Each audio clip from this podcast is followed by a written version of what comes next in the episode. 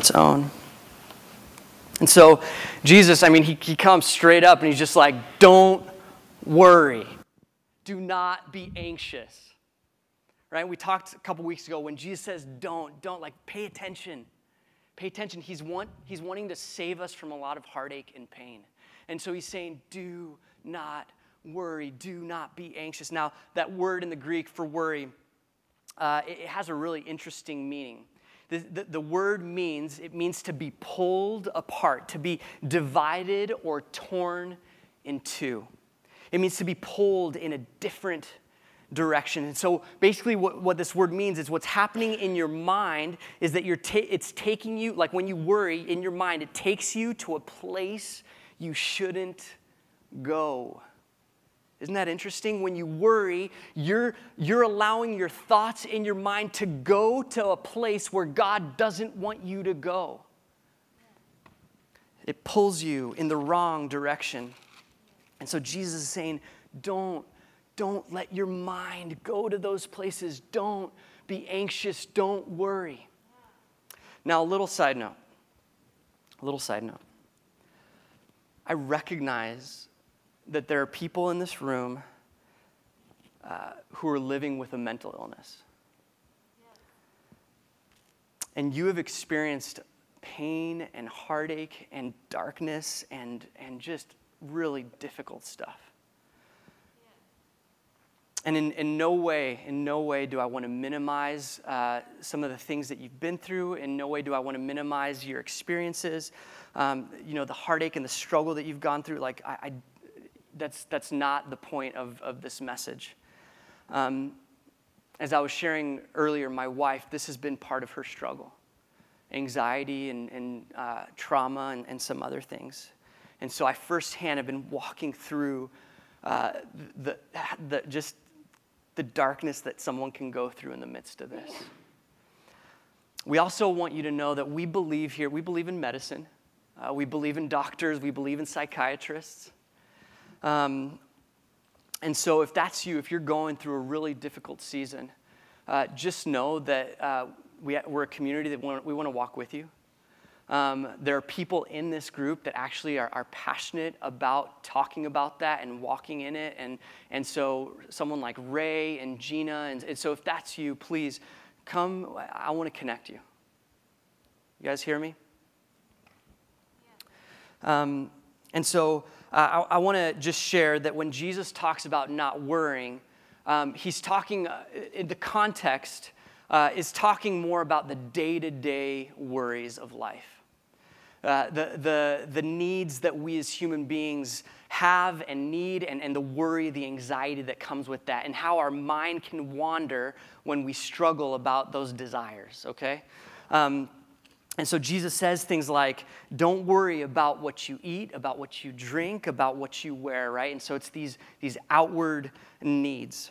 Um, but I, I, want, don't limit it to just kind of a literal, like, well, that's all I don't have to worry about, right? Just my food and my drinks and my clothes that I wear. That's what Jesus said in his passage. Everything else I can worry about, those are the ones I can't. No, no.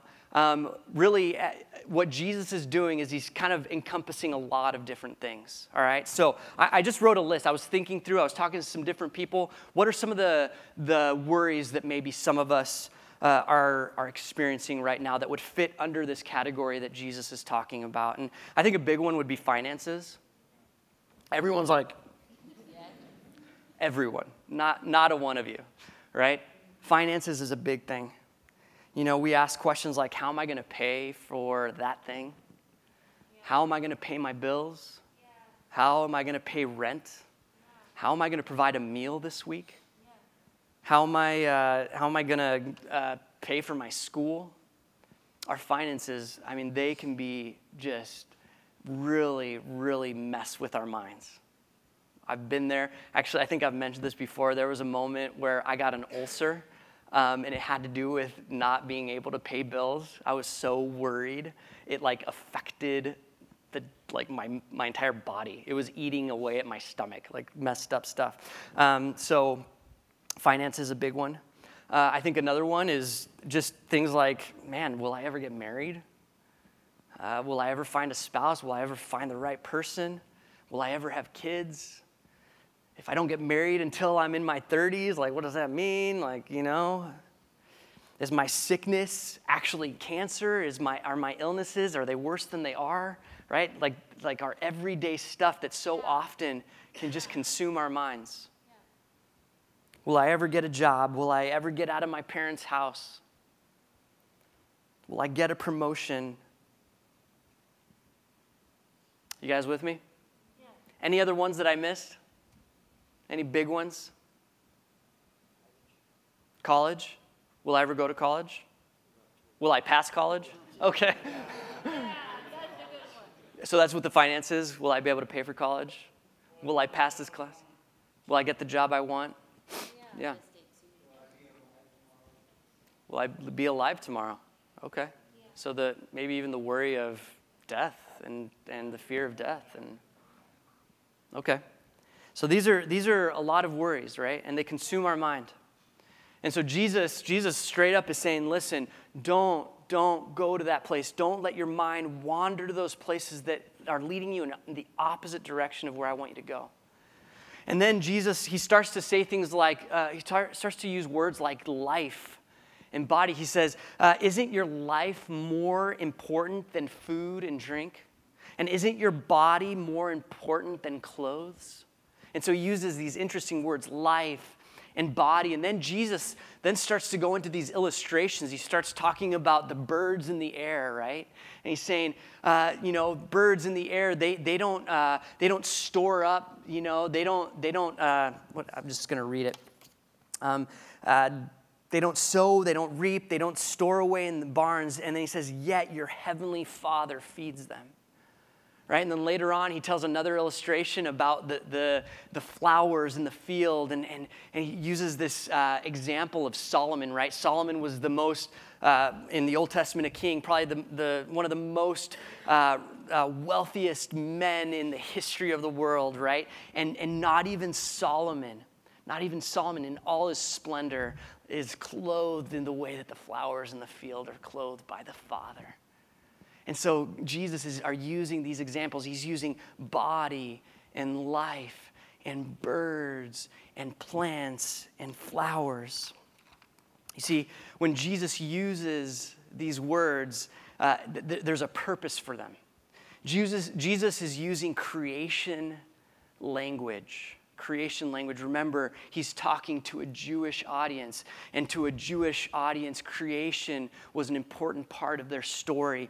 And uh, in Hebraic understanding, the word life and body, if those uh, were talked about, it took them to Genesis. It took them to Genesis. In Genesis 1, 27 it's that part of the story where jesus or where god the creator of the universe he, he uh, says that he made humanity in his own image, in his own image. And so you are an image bearer, right? You were created in the image of the eternal, all powerful creator God. And then in Genesis 2 7, it's then telling the story about how God, not only did he create in his own image, but he said that he took from the dust and he formed a body out of the dust. And then what does he do with the dust? It says that he breathes. He breathes, and that, that's the, the, the word life, life into the body, the vessel. And so, for a Jewish audience to hear Jesus say, Isn't life, isn't the body more important? He's taking them back to Genesis. And in this story, right, when God creates, He creates mountains and oceans and everything. He says, It is good, right? He creates animals and He says, It is good. And He creates other things, the stars and the sun. It is good. And then when he creates these image bearers, where he takes body and breathes life into it, he then says, It is very good. Very good. We've talked about that before here. You, as an image bearer, you, God looks at you and he says, You are very good. You are very good. And so when he's talking about body and life and brings in birds and flowers, people are starting to realize what's happening. He's talking about the creation story. You are good. And after he talks about birds, he then says, Are you not much more valuable than they? Are you not much, Jesus, that's what Jesus says. Don't you see? He's taken him back to the, you are image bearers. You are more valuable than even the birds. You are more valuable. And so when we worry, and we let our mind wander in a direction we're not supposed to go, and we have these imagined fears that, that haven't happened, we are forget essentially we are forgetting the truth of who God designed us to be, who He has created us to be. You see, God designed us to be valuable. He calls you worthy. He calls you his child. He says, Oh, very, very good. Very good. You are unique. You are wonderful. And you are worth more than you would ever know. To God, you are worth so much. And when we worry, when we let our minds wander, it's like we forget that. You are valuable. Now, who here would like $20? Okay? Most everyone, all right?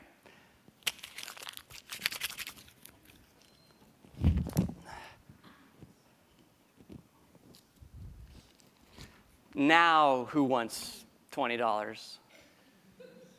Okay?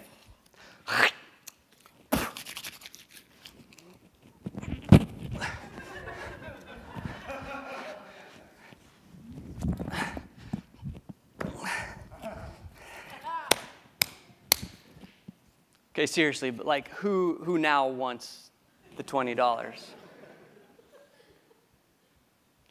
You see what happens when we worry? It's almost as if we, we get focused on all the wrong things. And we start to, to look at our lives and we're like, ah, oh, I'm just worthless. I'm no good. Man, that worry that I, I'm just, I'm a failure and we start to focus on the wrinkles and all this stuff. And, and the reality is, God looks at you for who you are. He says, No, don't you see? You are valuable. All that, that, that, no, you are worth what I always designed you to be and how I created you. Here you go, Josh. You are valuable. Jesus says, Don't worry because Worry makes us believe lies. It makes us believe lies about ourselves. Right after he says, Don't you see that you are more valuable than the birds? He then says, Can any one of you add a single hour to your life? That's an interesting question. Can any, the, the more you worry, can you even add a single hour to your life? The more that you start wandering and thinking about that thing and that situation, can you do anything about it? Can you add more time to, your, to, to this existence? And that's what Jesus is asking. Basically, he's saying, you know what? When you worry, it's actually a waste of time. When you worry and when you get consumed by these things, you're wasting your headspace. Yeah. You don't achieve anything. Yeah. Nothing good usually comes out of it, right? Right. Yeah. It's actually, I don't know about in my situation, so often it's counterproductive. And so Jesus asks this question and he says, Don't get consumed by worry because it affects your identity and it achieves nothing. Like, just, just stop for a second. It achieves nothing. And when we worry, Jesus then gets to this place. He's talked about the birds, he's talked about um, the, the, the flowers in the field and Solomon's splendor. And then he says, uh, if that is how God clothes the grass of the field, which is here today, gone tomorrow, uh, is thrown into the fire, will he not much more clothe you? And then he says this, you of little faith. You of little faith. Now, what's interesting about this is I was doing some research on just different psychologists and the way they talked about worry and things like that. And, and uh, one psychologist, this, this is the way he talked about it. He said, Worry, our worry, is actually just a figment of our imagination. Let me say that again. Our worry is just a figment of our imagination, it's not even real. He says, worry actually uh, is, is when you worry, you put your trust in something that isn't real. Does that make sense? When I start to worry, when I let my mind wander, it's almost as if I'm putting my trust in that thing, even though it hasn't even happened. I thought that was interesting. So, in a way, yeah. when I worry, I'm putting my faith in something other than God. If my worry is taking up my headspace and it's consuming me, my faith is no longer on the creator of the universe. My faith is somehow being pointed, my trust is being pointed to that situation, that thing. So, one time, uh, Jesus is on a boat, right? And he's asleep and uh, his, his disciples are all around him and the waves and stuff they come and, and it's pretty crazy and, and they're freaking out and jesus is asleep and, and they're like jesus jesus and they wake him up and, and they're like don't you care don't you care? And this is what they say. We're going to die. We're going to drown. Don't you even care? And jesus responds is he gets up and he calms the storm and he says, Oh, you, oh, you of little faith. Oh, you of little faith. See, I, have been thinking about that passage, and what's interesting about that passage is, is that they, I think the fact that they go to Jesus and say, Save us, save us, I think that's a great thing. But as soon as they start to claim to Jesus, We're going to die, you see what they're doing? They're saying, This is what's going to happen. We're going to die. You're like, you don't care. We're done for. And that's where Jesus is like, Oh, don't you see? You're putting your trust in something else. I can save you. I will save you. And so, in a way, they're putting their faith in the wrong thing. Their trust is in the waves, these things, and they're real, man. Those waves are real. It, the storm is real. Our worry, the, the things that we're worried about, those are real things a lot of times as far as like, you know, what's going on. But, but the reality is, is we're putting our faith in the wrong thing. Are you guys with me? You of little faith. So, our worry, it causes us to forget our identity it achieves nothing. And we put our trust in things that aren't even truly real, as opposed to the one that can save us, the one that will protect us. Well, then we get to the part where Jesus gives a solution, right? It gives kind of an antidote. And he says, he gives us a big but. He's talking, don't, don't worry, don't do this, don't worry about what you eat, what you wear, don't, you know, uh, don't you see the birds, don't you see the flowers? He, he, he's going all this. And then he says, but, but, seek first his kingdom and his righteousness, and all these things will be given to you as well. But seek first his kingdom and his righteousness, and all these things will be given to you as well. First thing he says is seek the kingdom of God. Seek, run after, explore, pursue the kingdom of God. Now, when we say kingdom of God, if, if, if you just think the place I go when I die, that's boring. Yes, God has a place for us when we're done in this world. Absolutely, we believe that here at the edge. But if, if you think that the kingdom of God is simply one day out there, that's boring. Because when Jesus was on earth and when he was interacting with, with people, he was saying things like, The kingdom is at hand. The kingdom of God is here. It's now. It's among you. And when he taught his disciples to pray, he would say, When you pray, say, May your kingdom come on earth as it is in heaven may your kingdom, God, you're up to something. You're wanting to do something big and, and, and amazing in this world. You're coming to restore and redeem this world here and now. Jesus is inviting us to something so much greater than ourselves his kingdom. Seek his kingdom. Now, when, when we think of kingdom, remember, to, to have a kingdom, you have to have a king. So, so the king, uh, it's a kingdom is really how the king rules and reigns. And so when Jesus says, seek the kingdom of God, we have to remember how does the creator of the universe reign and rule in this place? You see, this king is good. This king is kind. This king loves, oh, loves you. This king actually will never leave you or abandon you. That thing you're worried about, this king says, you're not alone. That thing that's consuming your mind, this king says, I will never leave you or forsake you. The king of this kingdom is good. And the way that Jesus talked about the king was he, he said over and over in this passage, the Heavenly Father. Heavenly Father. We've talked about this before. Many of us have hard situations when it comes to our fathers. But this father, oh, this father is a perfect father. This father is that, that parent that will walk with you in your deepest fears, in your biggest worries and concerns. This father has your back. In the moments with my wife in the last couple weeks, some of the hardest moments, some of the darkest moments for us, we just sat and we cried out, Oh, Heavenly Father, Heavenly Father, we need you. We're desperate for you because this Father is good. May you know in the depths the goodness of this Father. Oh, that's my prayer for you. That's my desire for you. May you know the depths of this Father.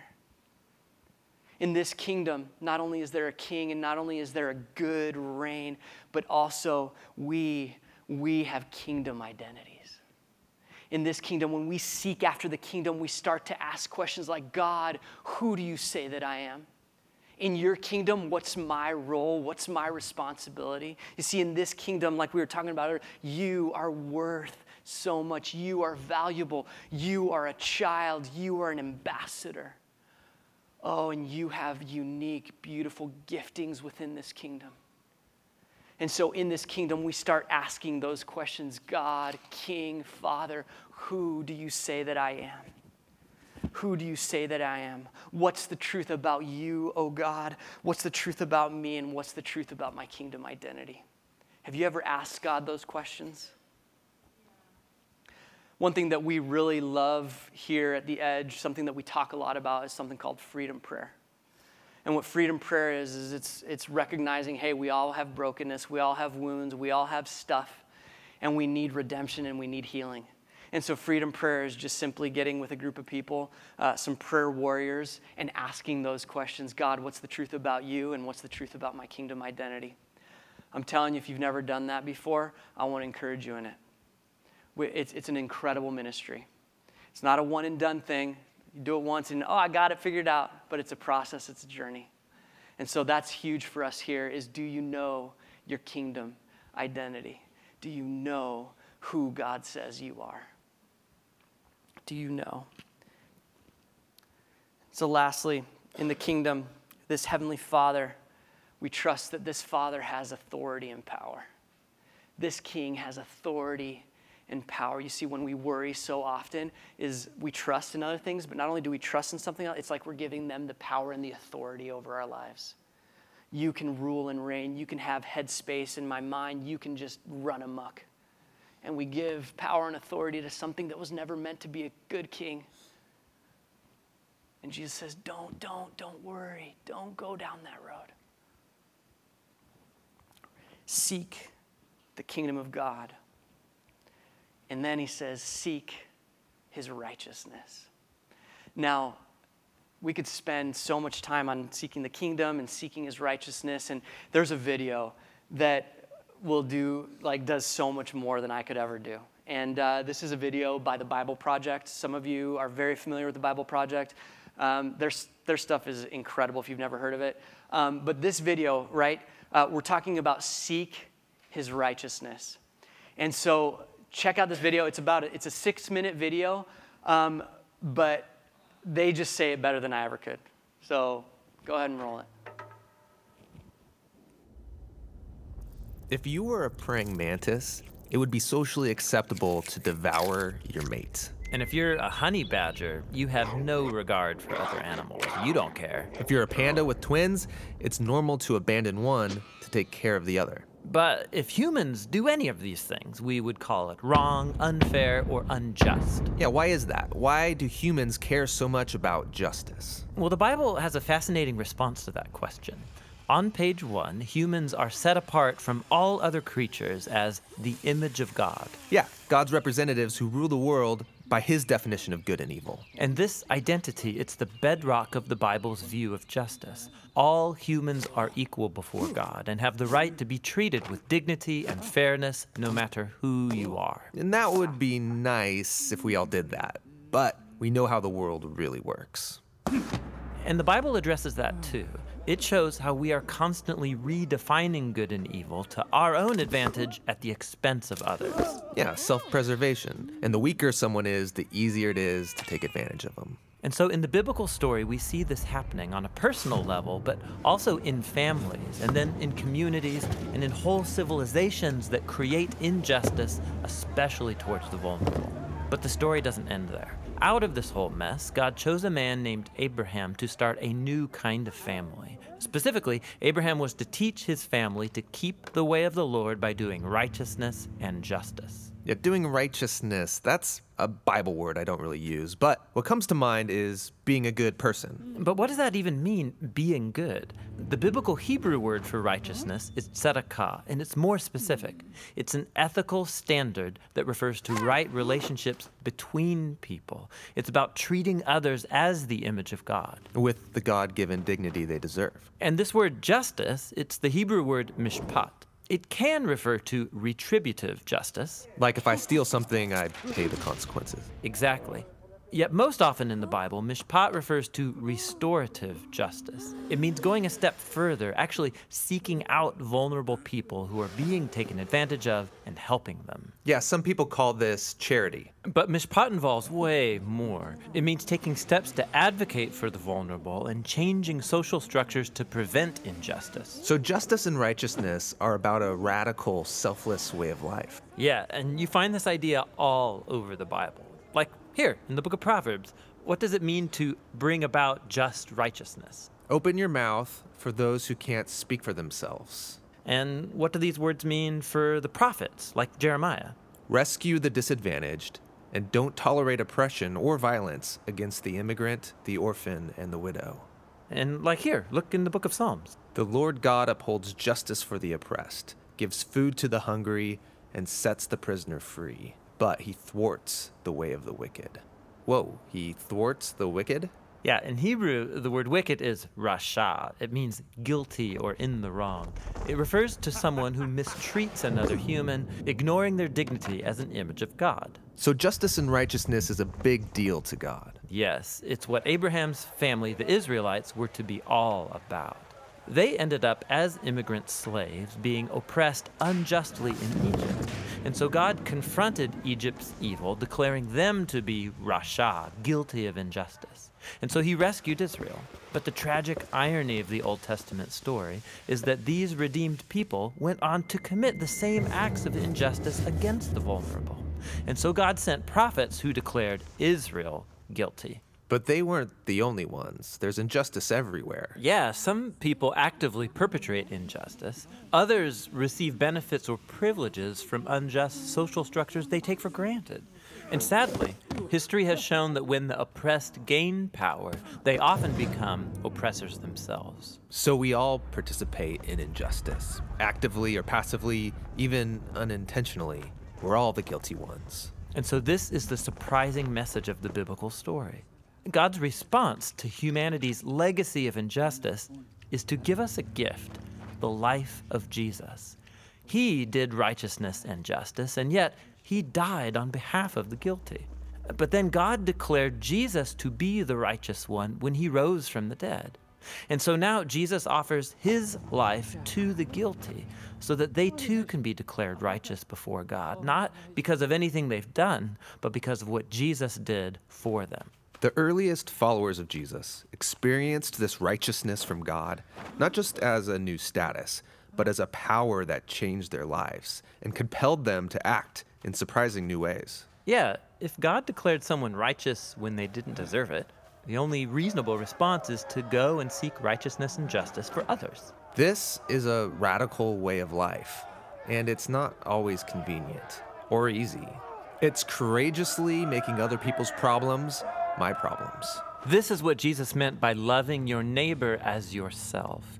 It's about a lifetime commitment fueled by the words of the ancient prophet Micah. God has told you, humans, what is good and what the Lord requires of you is to do justice, to love mercy, and to walk humbly with your God.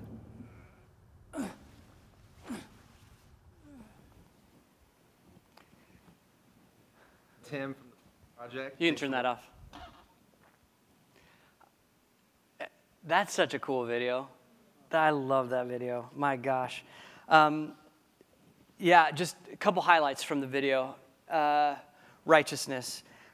So often we think of righteousness and we think it's about being a good person, just simply as that.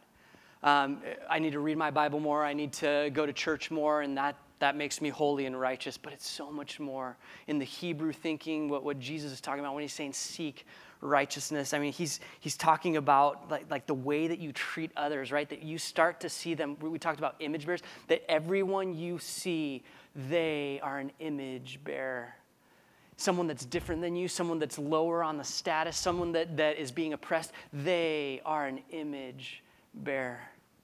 It, it means that we advocate for the vulnerable, right?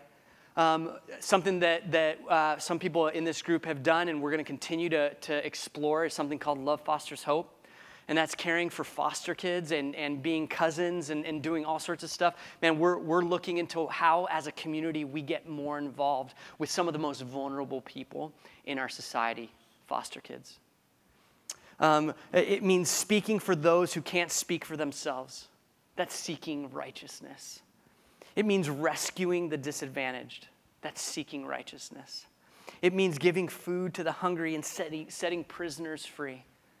That's seeking righteousness. Another thing that we have get, gotten involved with is Seven More, and many of you have been a part of that. We, we did a toy drive over Christmas, we did donations. Many of us have been going and meeting with prisoners as they get out of prison and just praying for them and claiming, you know what? God is so in love with you. Because prisoners in our society are kind of like just to the side. And every Thursday, Jenny and Bailey and others, every Thursday morning, they go to meet some of these prisoners, these men and these women. Would you join them? That is how we seek righteousness.